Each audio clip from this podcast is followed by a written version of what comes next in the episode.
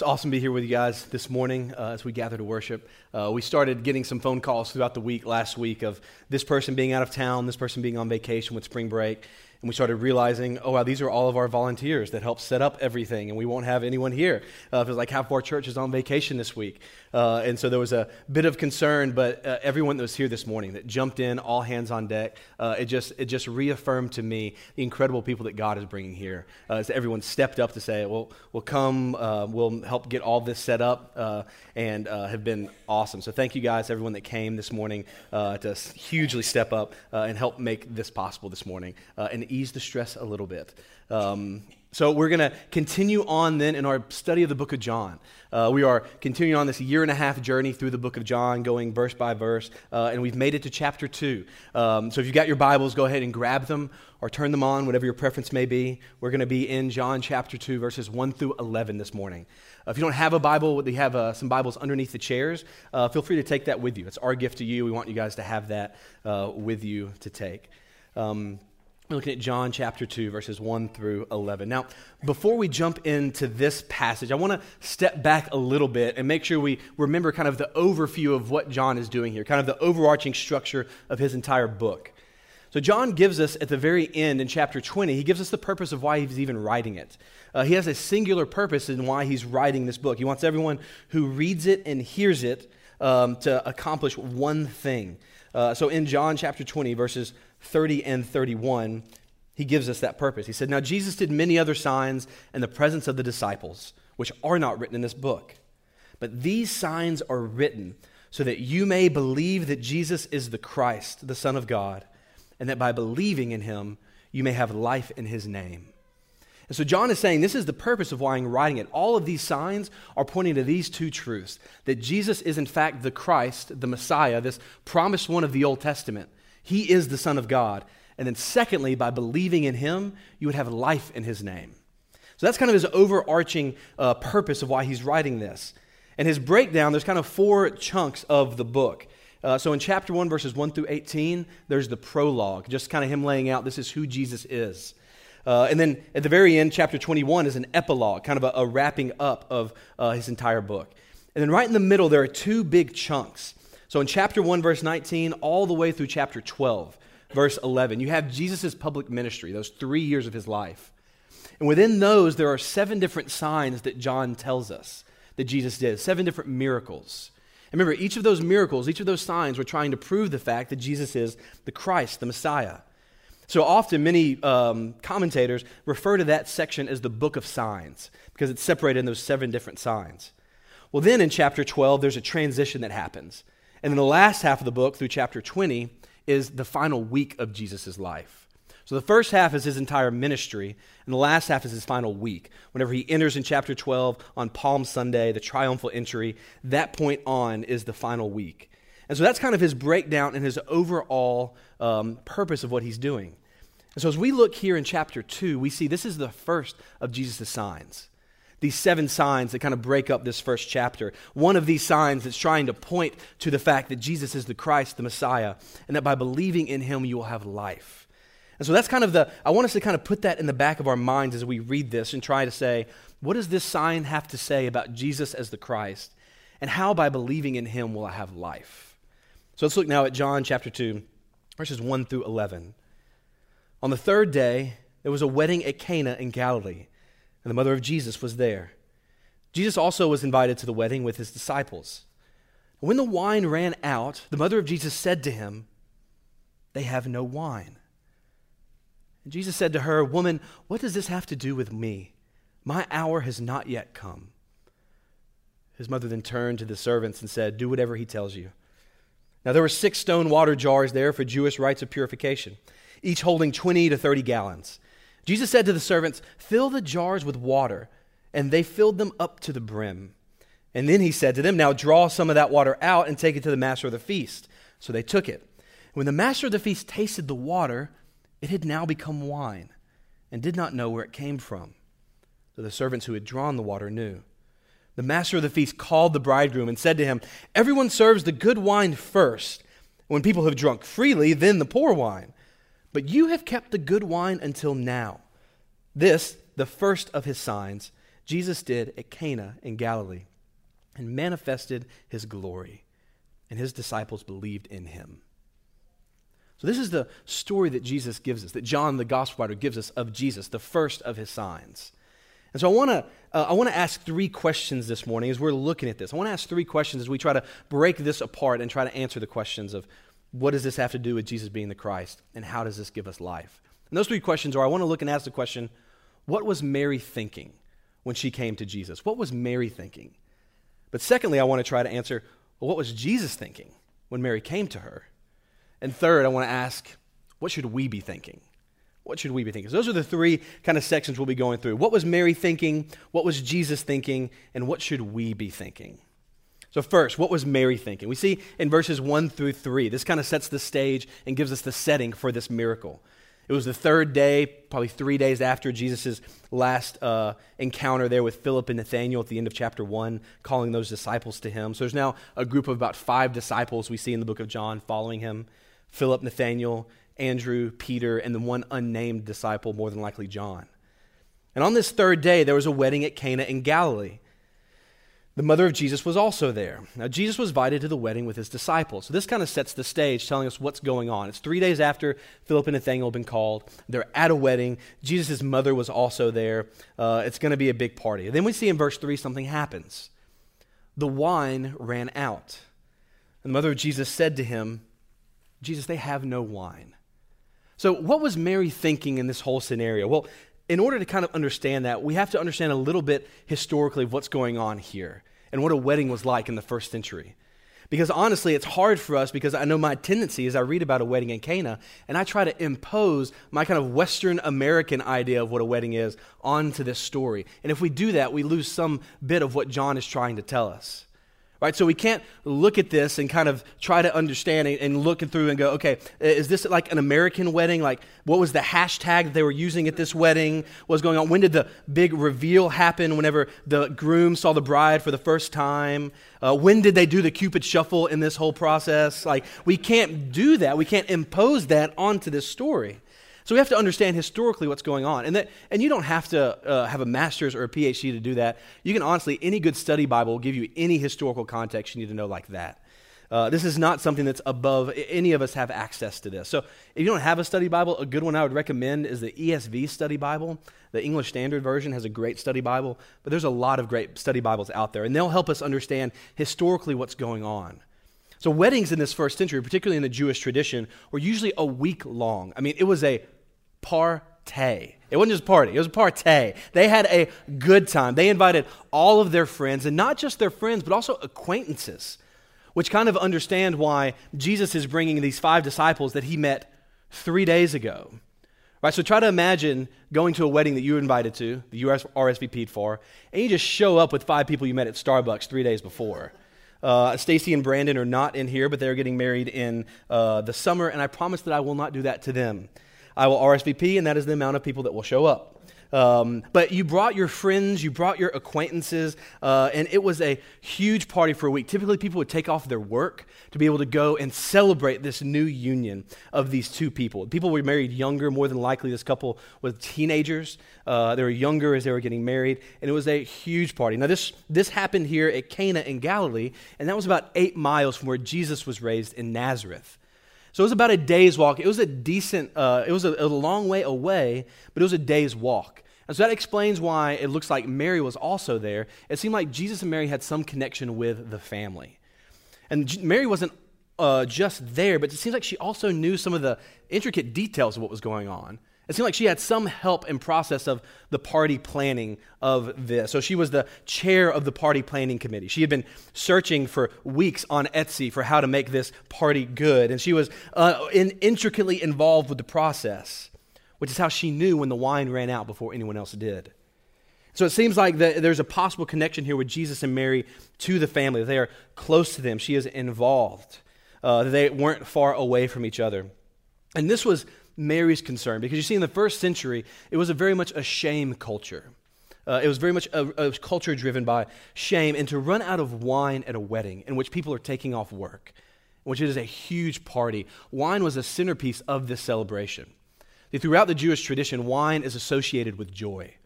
And to run out of that at a wedding would be one of the most shameful and embarrassing things that you could do. And these poor teenagers who are putting this on, it would all be placed on them.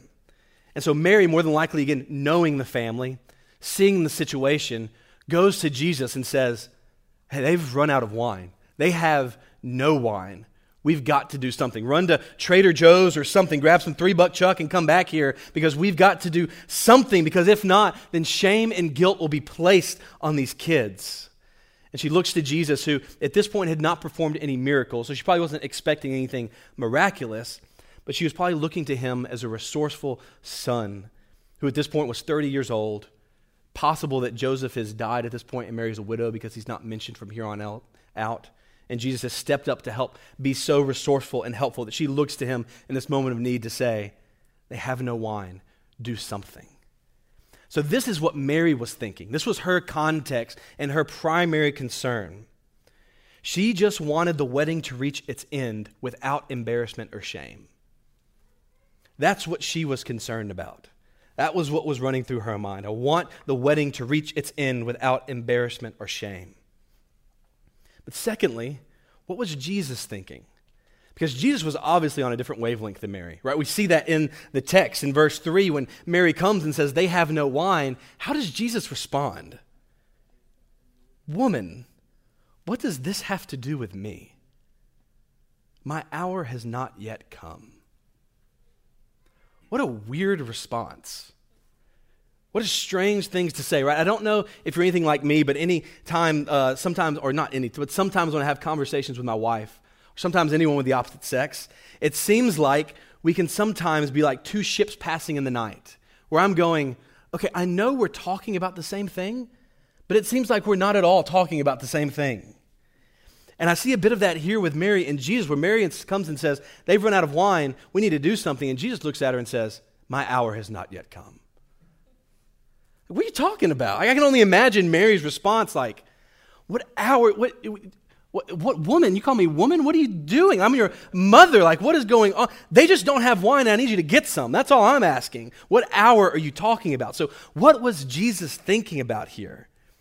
Well, to answer the question, I want to look at that phrase, my hour has not yet come, and see where else does John, or particularly Jesus, say this in the Gospel of John.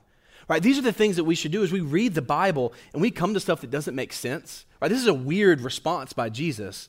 We shouldn't just glance over and keep going, but when those questions come, press into those. Those are great questions to ask. Press into them and go, what does he mean my hour has not yet come? And go and begin to search through, look and see if there's any cross references in your Bible. Go on the internet, go to almost any Bible software uh, resource on the internet. BibleGateway.com is one I use all the time. Just go on there, type in hour, and it shows you this, that word hour is used seven other times in the book of John. It shows you each of those instances. And twice in John chapter 7 and John chapter 8, he says this same phrase My hour has not yet come. So, this is a, a, refrain here in chapter 2, chapter 7, chapter 8. In this first book, in the book of signs, Jesus keeps saying, My hour has not yet come. Well, what does he mean? Well, he gives us a hint uh, in, verse, in chapter 12, uh, verses 20 through 23. This is the triumphal entry when Jesus enters into Jerusalem in the final week of his life. And he comes in on a donkey, and everyone's praising him Hosanna, Hosanna, glory to your name in the highest. And they're bowing down with palm branches, and he enters in. And in verse 20, it says, Now among those who went up to worship at the feast were some Greeks. So these came to Philip, who was from Bethsaida in Galilee, and said, Sir, we wish to see Jesus. Philip went and told Andrew. Andrew and Philip went and told Jesus. And Jesus answered them, The hour has come for the Son of Man to be glorified. At this point in chapter 12, his hour had now come. There was no more waiting, there was no more pushing off, but his hour had come. And remember, in that whole breakdown of John, this moment right here at the triumphal entry in John chapter 12 is the transition moment. This is when it shifts from Jesus' public ministry to now his final week. This begins his Passion Week, the Easter week leading up to the cross. The, the scene and the stage is now set, and the, every wheel and cog begins to set in motion, and everything done from here on out is leading Jesus to the cross. His hour had now come. So, what was Jesus thinking whenever Mary asked this? Strangely enough, Jesus was thinking about the cross.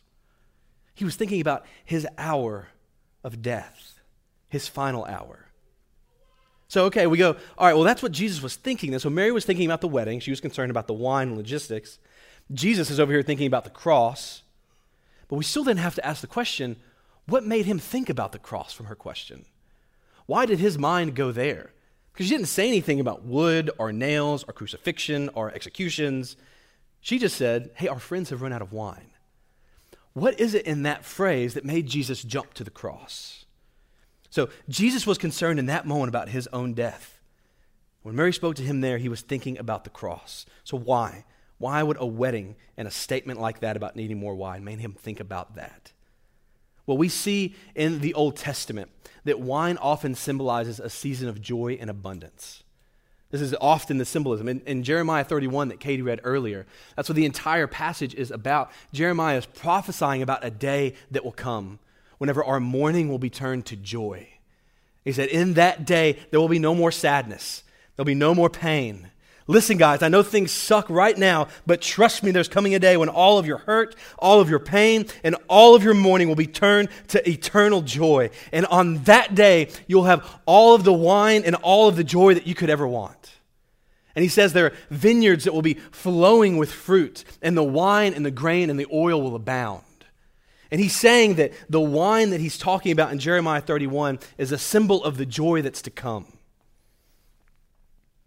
And so we look, Jeremiah is pointing us forward to a moment in our future. He's saying it's not here right now, but there is a day coming. And that moment's actually found in Revelation. We see in the final pages of Scripture in Revelation 19 this, this picture of a party that's happening and wine, this wine, this eternal joy is being drunk. But do you know where we'll be, we, do you know where we will be enjoying this wine? Do you know where we will be enjoying this eternal joy in Revelation 19? It's at a wedding. In Revelation 19, we see this wedding of Christ and his bride. Christ, the perfect bridegroom, and his bride, the church. And Revelation 19 is this beautiful picture of a wedding feast of his entire church gathered around a table, celebrating and praising him and drinking freely of this wine that had been prophesied for years, this symbol of now eternal and unending joy. This is what Jeremiah was pointing to. This is what the Bible was pointing to in that moment, saying, There will come a day when your mourning will be turned to joy, and we will have joy unending and we will drink the wine freely. And this is what was on Jesus' mind as his mother came to him at this party. When she said, They have no wine. Jesus steps back and he goes, I know there's no wine. And there will be a day when there will be unending wine, but in order to get there, I know what I have to do. I have to go to the cross and I have to die in the place of every sinner who believes in me and I have to bear their shame and their guilt so that they can have my perfect life and so that they can have that hope of an eternal joy. And he knows what has to happen in order for the wedding to happen. And this is where his mind goes. And this is why he responds to Mary like this in such a strange way. And so while Mary was just Mary just wanted the wedding to reach its end without embarrassment or shame, Jesus, thinking of a far grander wedding feast, knew that the shame of the cross was required for it to reach its ultimate conclusion. He knew what had to happen. Right? And this is not dissimilar for any of our experience, right? If you ever go to a wedding, right, often I know what, what the human tendency is, is to either remember your wedding if you're married, or if you're not married, begin to dream about what your wedding may look like. Right? So we kind of look and we begin to scrutinize everything. Well, is this good? How is that? Oh, I remember whenever we did this. That was awesome. Yeah, our nephew came down the aisle and he tripped and fell, but it was really cute because he was four and it was awesome. We look and we remember our weddings as we're at other people's weddings. And this is the same thing Jesus does whenever he's here at this wedding at Cana at some friends.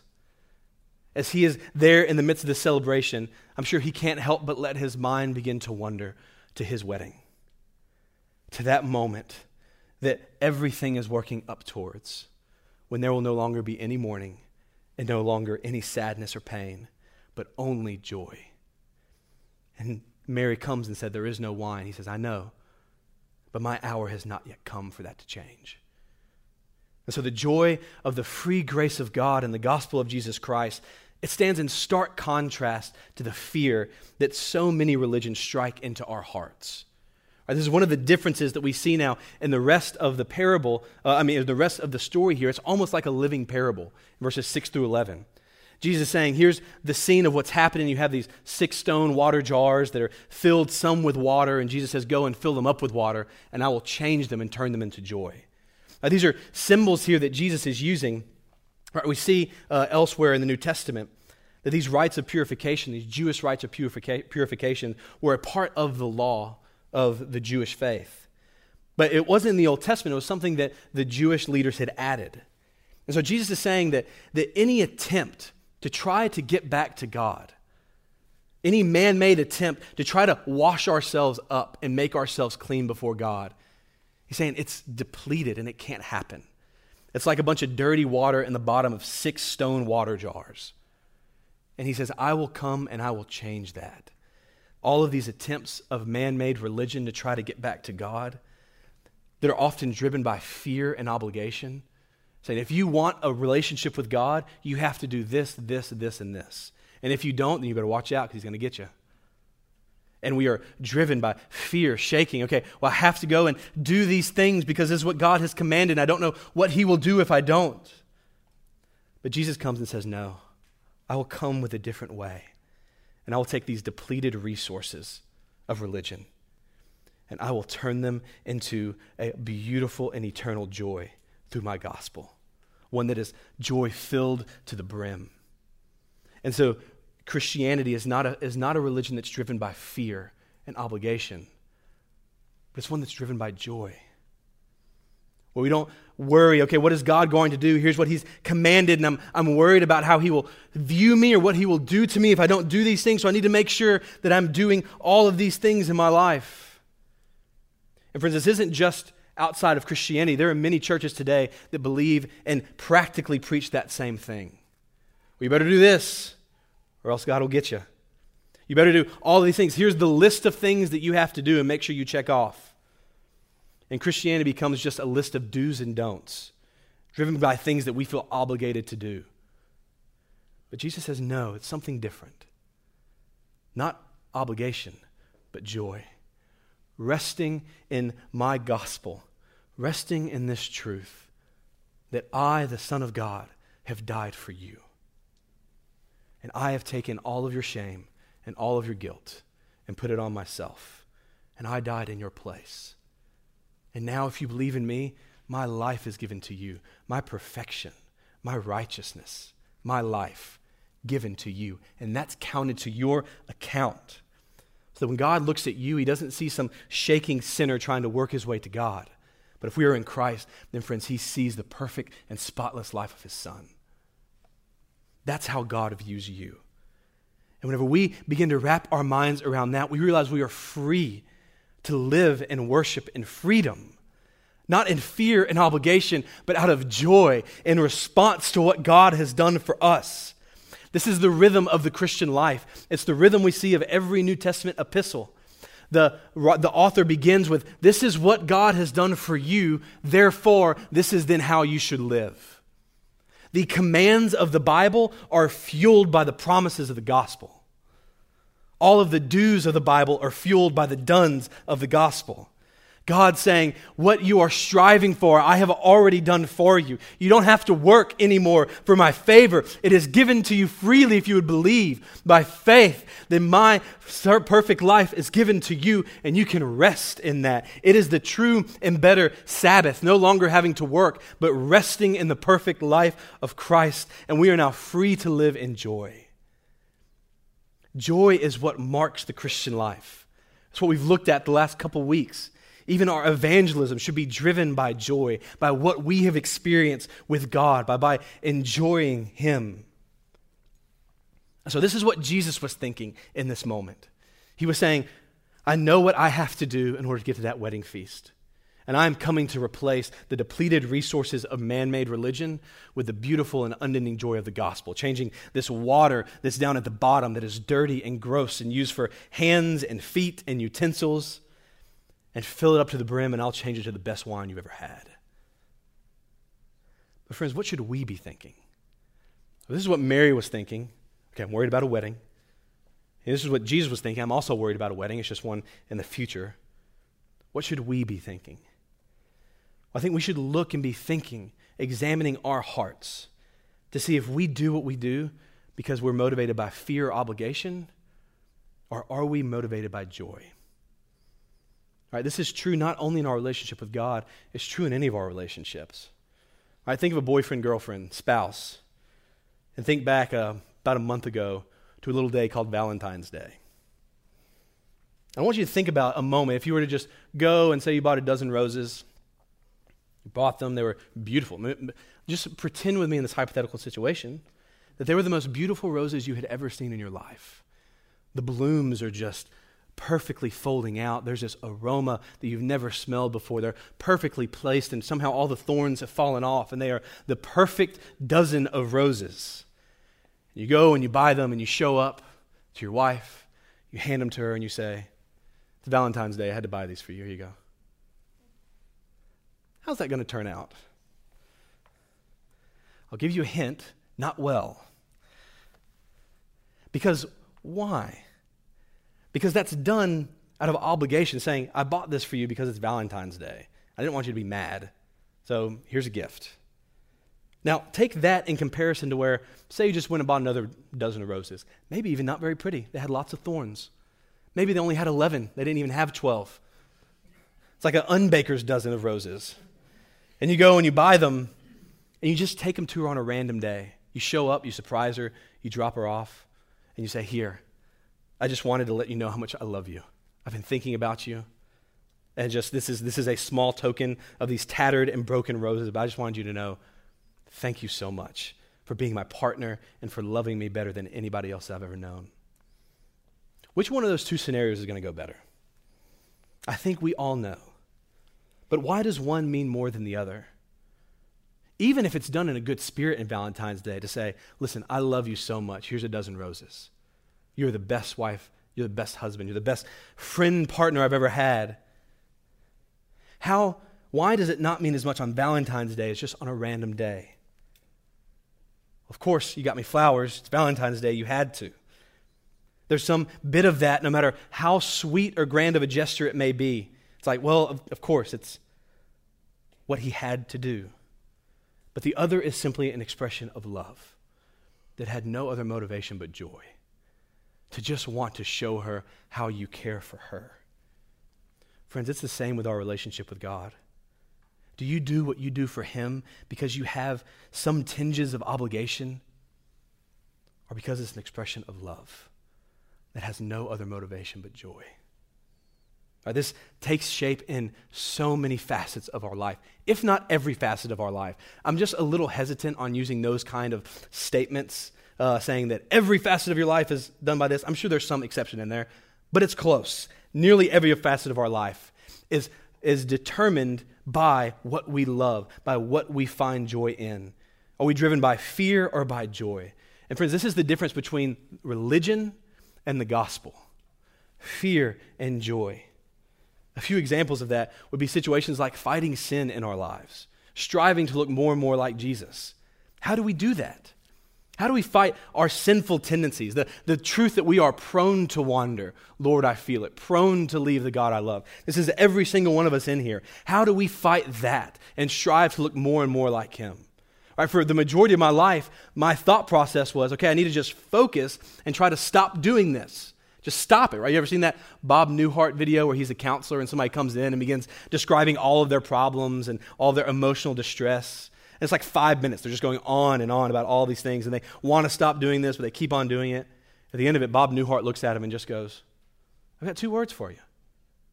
Stop it. Just stop doing those things. If you want to stop doing it, just stop.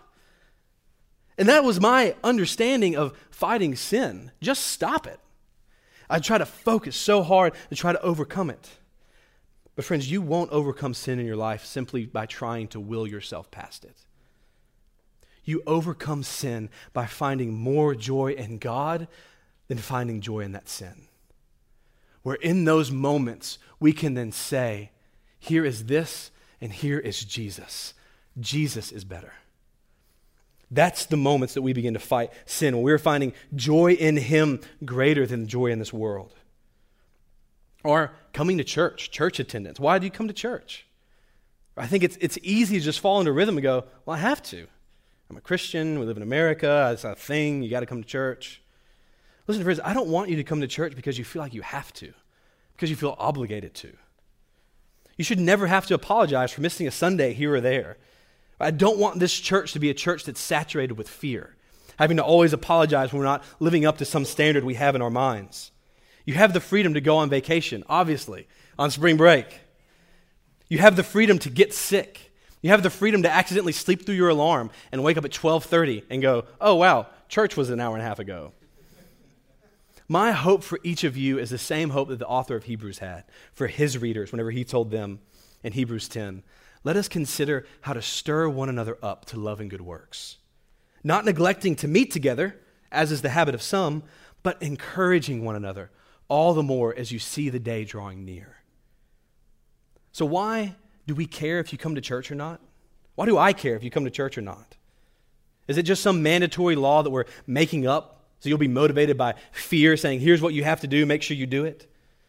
No, the reason why I care is because it's for your joy, so that you will be encouraged and stirred up to love.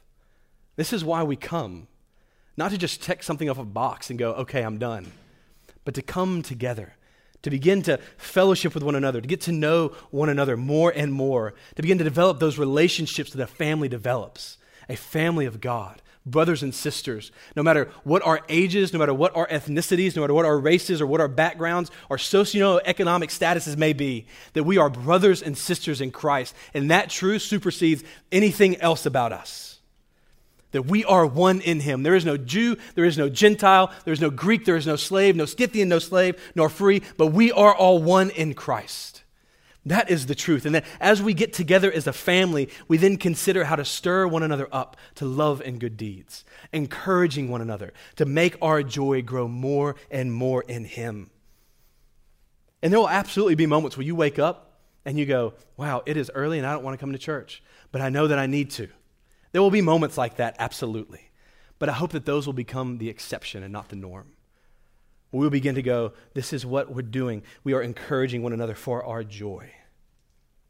Lastly, even also within the church, giving to the church. This is one I think that largely a lot of people have been burned on in the church. What is money in the church and the relationship here? And often it's done out of guilt, saying, You need to do this. Look, the Bible commanded it. You need to do it. If you don't do it, you're a terrible Christian. People also often walk through life with that guilt going, okay, I need to give, but I feel like I'm not in a situation where I can give that much. I want to give, but I don't know. Oh, is it enough? I bet it's not enough. I feel bad. And friends, I won't even talk much more about it. I'll just read what Paul wrote in 2 Corinthians 9 7. Each one must give as he has decided in his heart, not reluctantly or under compulsion, for God loves a cheerful giver. Do you hear the joy wrapped up in that? That God is saying, I'm not just concerned with you checking off a box. I don't need your check. I'm God. I speak and things happen. I don't need your money. What I want is your heart. I want you to give not just out of obligation, but out of joy. And that's who I love a cheerful giver. God is unconcerned with how much you give, He is concerned with how you give. Are you giving sacrificially? Are you giving joyfully, not reluctantly or under compulsion, or fear or obligation, but in joy, driven by the joy of what God has done for us, responding in generosity to the generosity that He's shown us? This is what marks the Christian church. Friends, this is what should mark the Christian life. And this is what should mark each and every one of us a life filled with joy. And not just filled, filled to the brim marked with this joy of what God has done for us and the hope that we have of one day being able to enjoy Him forever. So you see, that's the distinction between fear and joy, religion and the gospel. It runs into nearly everything that we do. And again, there'll be times when our hearts are not in a perfect place. We don't have that joy. We may just have to be obedient and say, okay, I just need to do this because I know this will help me regain that joy. There'll absolutely be those moments. But again, more and more, as we begin to grasp this, I hope that those moments are the exception and not the norm. This is why Christ came to usher in this new age of joy that the world had never seen before, taking the depleted resources of religion and replacing them with the joy of the gospel filled to the brim. His shame will bring us to our joy. His embarrassment will bring us our life. And his funeral will bring us to our great wedding, where never again will we hear anyone say on that day, they have no more wine. Let's pray. God, thank you for doing what only you could have done. Thank you for bringing us joy and filling it to the brim. God, may, may we be a church that's marked by that joy. Fill us so full of your grace and joy that it flows out into every corner and facet of our lives. Help us to not be trapped in the chains of religion, but keep us always in the freedom of the gospel, living in response to what you've done for us. We know that none of this is possible apart from the hour of your Son and the shedding of his blood. For we know what can wash away our sins. God, there is nothing but the blood of Jesus. We pray all this in his name. Amen. Amen. Amen. Amen. Amen.